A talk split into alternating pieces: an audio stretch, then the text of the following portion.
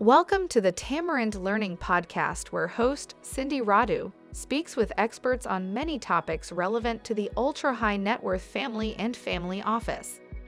Cindy was author and co author of numerous articles related to trusts, family enterprises, and estate planning, and co authored taxation and estate planning in Canada for many years.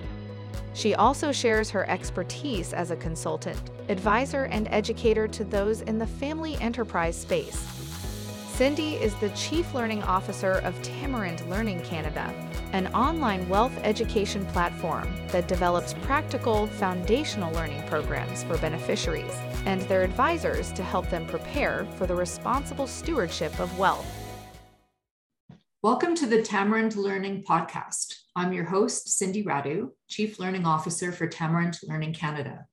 Tamarind Learning is an online wealth education platform that develops practical, foundational learning programs for beneficiaries and their advisors to help them prepare for the responsible stewardship of wealth. As part of the Tamarind Learning platform, I have the privilege to speak with experts on topics relevant to families' of wealth and family offices. Today, I want to welcome Grant Conroy from Vancouver, Canada, as our guest expert. Grant, thank you so much for sharing your expertise with us today. Good morning, Cindy. I'm happy to be here. Excellent. Today, before we get into our topic of impact investing, I'd like to introduce you to our listeners. So I understand that you started your career in London in 1996 and was hoping you could tell us a bit about your experience across the pond and how you ended up in Canada. Sure, yes. Um, so I, I started, uh, I guess I was drawn to the city um, kind of in London, so like Wall Street, but uh, in London and the bright lights. And uh, I worked there covering uh, asset managers for initially North American equity markets, and then that kind of broadened out to UK equity markets. Um, and so I spent 17 years effectively sat on a trading floor in front of screens, helping asset managers transact um, in eventually in global equities. Uh, so I kind of um, got addicted to the markets uh, whilst I was there and learned a lot and understood a lot around uh, macroeconomics. Um, and then met my wife who was from Vancouver, Canada, and I like to say she sort of dragged me back here, but it's a pretty nice place to be. So I had a bit of a career change um, after seven, 17 years in, um, and now I've ended up in private wealth management, kind of the other end of the spectrum uh, of investing. Um, and by that, I really mean that the decision making is more an emotional end, as whereas when you're actually transacting in the market, it's all about every basis point, uh, and it's less about emotion. So uh, on that point, Grant, I think you also um, did your FEA designation uh, a few years ago, I think.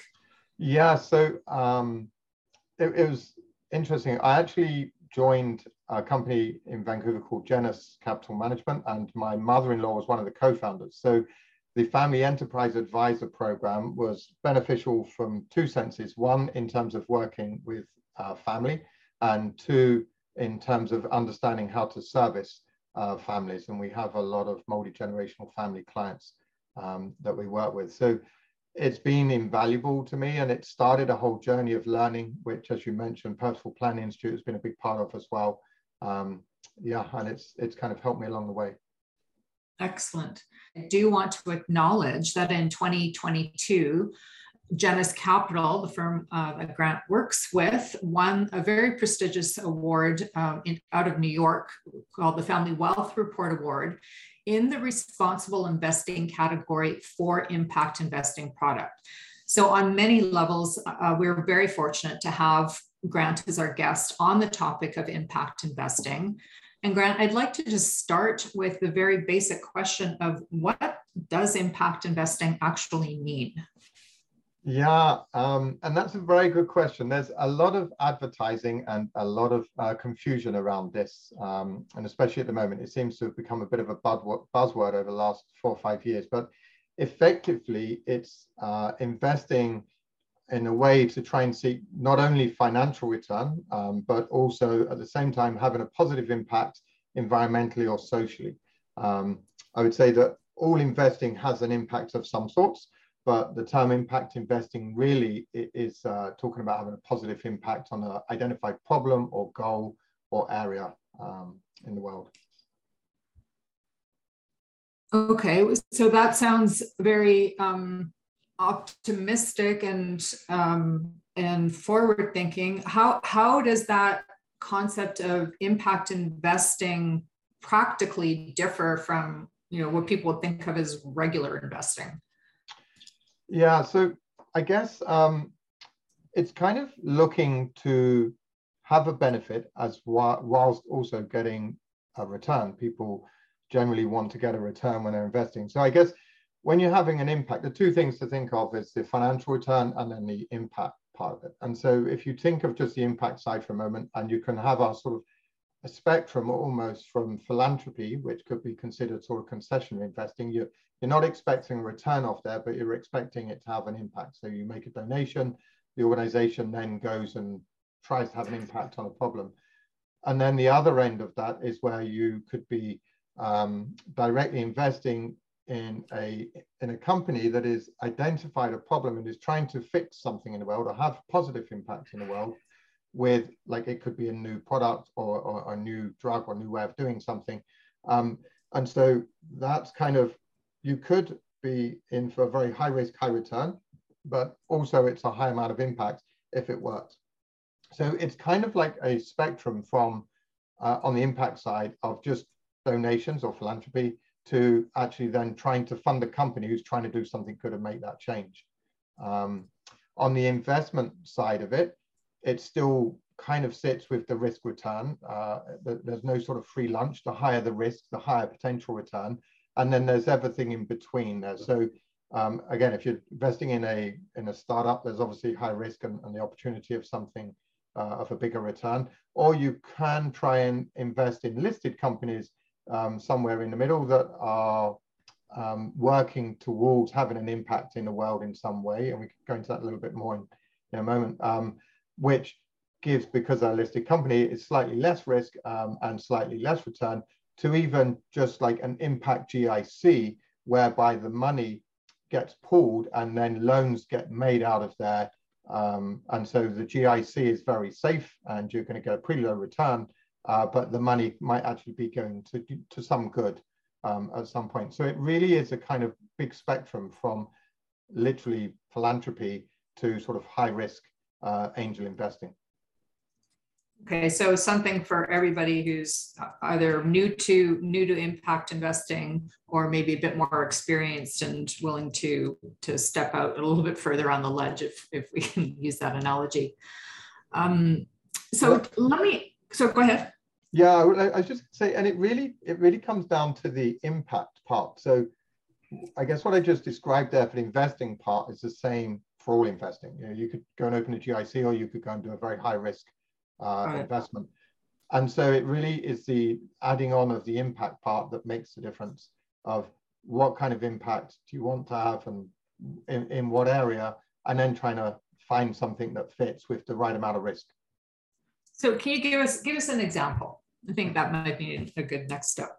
Yeah. So um, so one example uh, that this there's one actually I, I kind of quite like um, and I heard this a few years ago and I'm not sure where it is now, but uh, effectively in some sub-Saharan um, parts of Africa, there's a, an, a company that's set up to start solar like hubs effectively where they use solar to recharge batteries and then people would come and grab a battery and take it home and then that could actually power uh, you know power their home um, for a couple of days and then they would take it back and change battery now this was substituting paraffin lamps or some other kind of fuel that they were burning in the home to get light or to get heat or to do whatever it is to power the generator so the um, it's using renewable energy and batteries and it's actually is a whole host of benefits from it because the people now that are using it aren't breathing in the fumes. You're not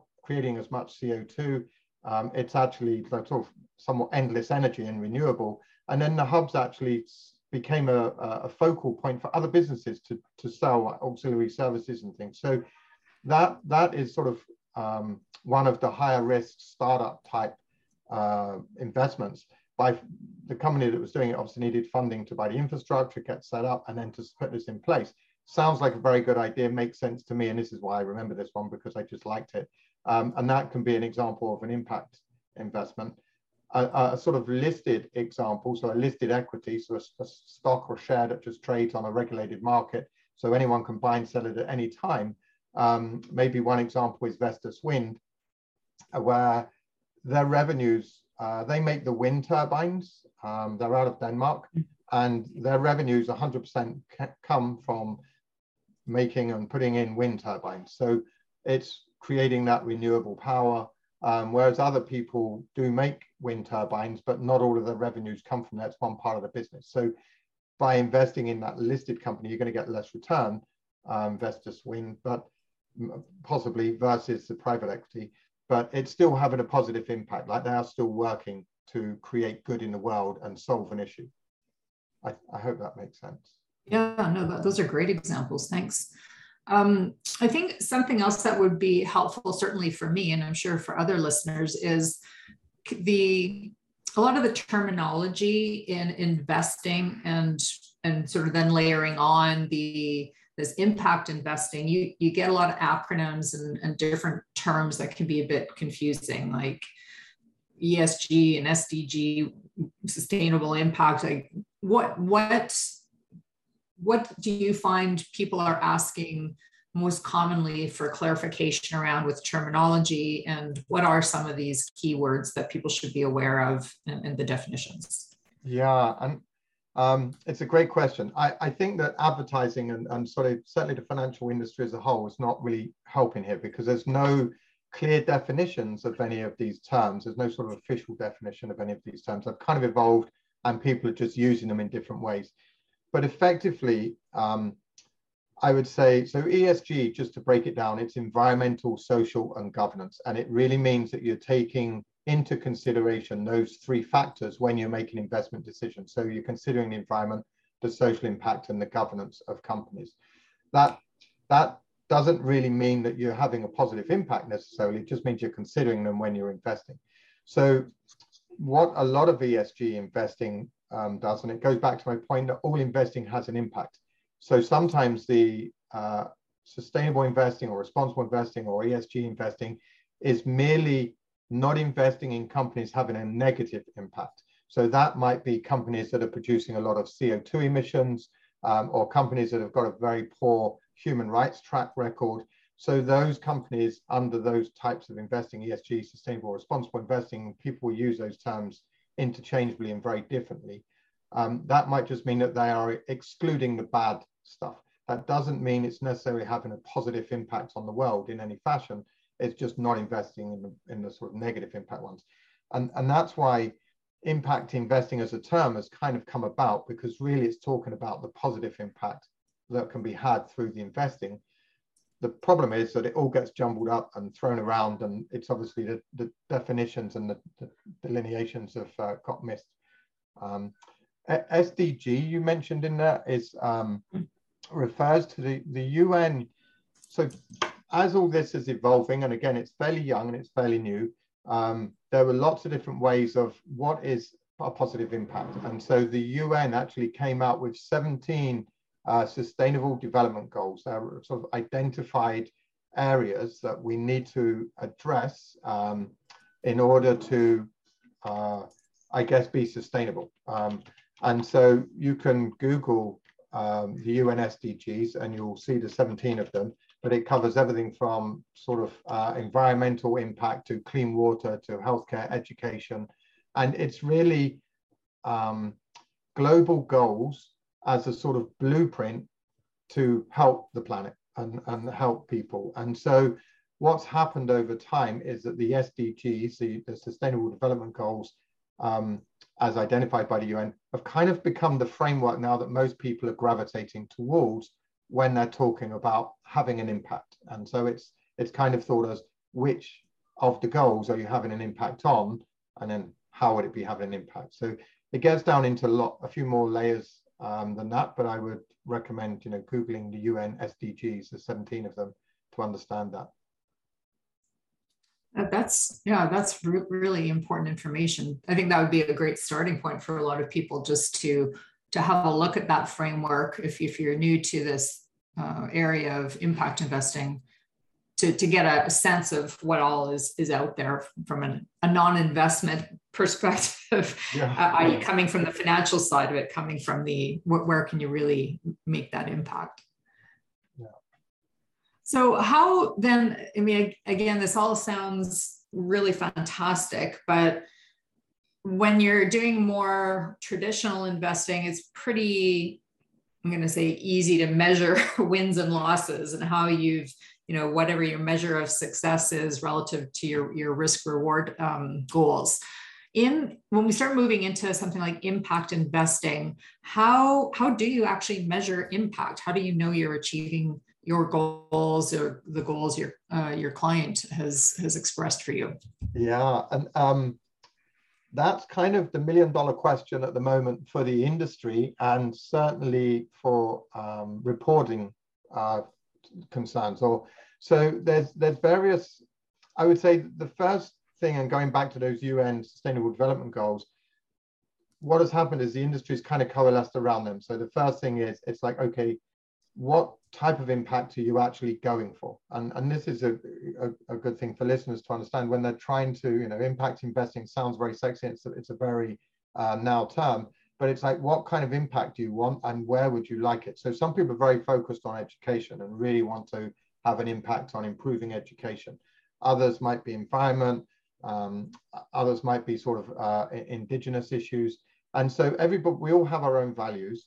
Um, and so i think the measuring of the impact is very key and you need to understand how that's going to be measured up front now depending on the investment there's going to be very different kpis or key performance indicators or measurements or ways to impact uh, to measure that impact and see how it works. So um, if we go back to a private equity investment, so you are literally buying some shares of a startup or you're investing in a, in a young company that's trying to achieve an outcome that's going to have a positive impact on the world, you should be able to get a fairly good idea of what it is they're trying to do, the, the goals or the targets along the way, to measure are they on track and are they going to have an impact.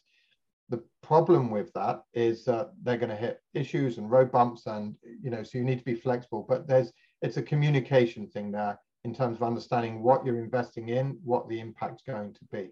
Um, when it's a listed company, um, it's there's no sort of template way to do it again, but we have come up with a way and other people have come up with a way. And one thing that we look at is um, we look at two, two metrics, I guess. One is the carbon created per million dollars of revenue.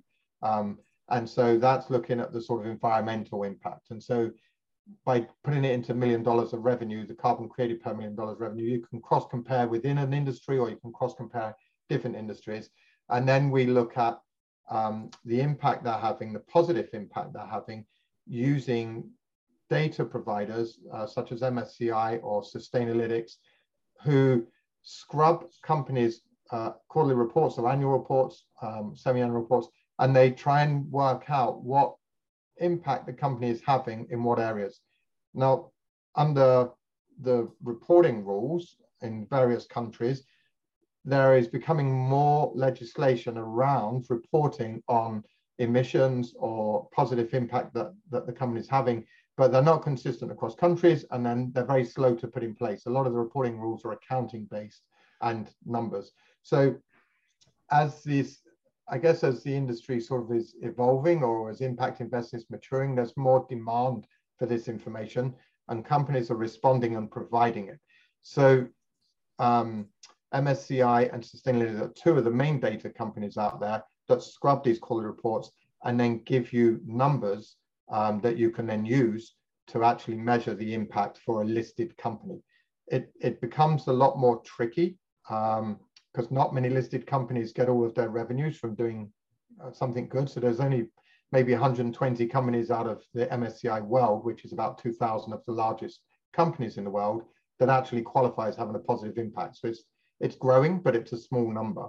Um, so measuring it is tricky. And I think really for listeners, that the main thing is understanding going in what impact you're looking to have and how are you going to measure it with the investment that you're doing or how does how does the investment measure it so it there's not an easy answer it's just making sure that you understand um, how it's going to be measured and, and and how you know if it's a success because you can tell the investment return if it's successful or not but it's hard to actually know if the impact is a success or not